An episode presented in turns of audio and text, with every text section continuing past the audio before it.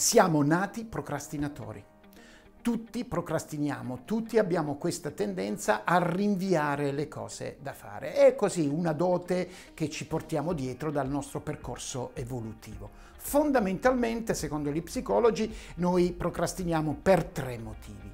Il primo motivo per cui procrastiniamo è che preferiamo fare le attività che ci danno piacere immediato a quelle attività che ci costano fatica oggi per darci un piacere più in là nel tempo. Il secondo motivo per cui procrastiniamo è la paura. Paura di cambiare, paura di assumerci delle responsabilità, paura di prendere delle decisioni, paura dell'insuccesso che ne può derivare. Questa paura ci porta a rinunciare a fare.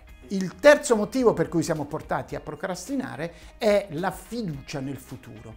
Eh, siamo portati a pensare che domani saremo più produttivi di oggi, siamo portati a pensare che le difficoltà di domani saranno più semplici di quelli di oggi. Forse è solo una scusa per procrastinare a cuor leggero. Allora vi do tre consigli per quanto riguarda eh, la riduzione della tendenza alla procrastinazione. Il primo consiglio è quello di assumere degli impegni con se stessi, cioè prendere degli appuntamenti con se stessi, inserire in agenda degli spazi di tempo da dedicare alla riflessione, alla pianificazione, alle decisioni da prendere. Avere un impegno in agenda mi permetterà di rifletterci bene prima di prendere la decisione di rinviare e ritardare.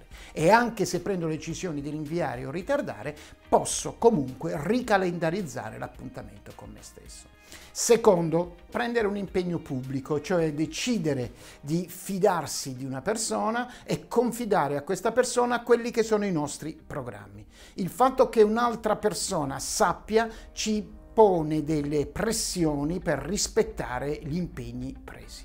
Terzo, prevedere una ricompensa a breve termine. Dal momento che le attività sono scomposte in più azioni, evidentemente l'azione la devo fare subito, il premio dell'attività conclusa mi arriverà più in là nel tempo. E pensare a questa gratificazione spostata nel tempo, come abbiamo visto, non è sufficiente a farmi attivare. Allora posso prendere l'abitudine di premiarmi con piccole cose, magari con un bicchiere d'acqua, magari con un bicchiere di birra, magari con un semplicemente una passeggiata, ma premiarmi per ogni microazione che sono riuscito ad effettuare. Ecco, tre piccoli trucchi per provare a superare questa tendenza innata alla procrastinazione.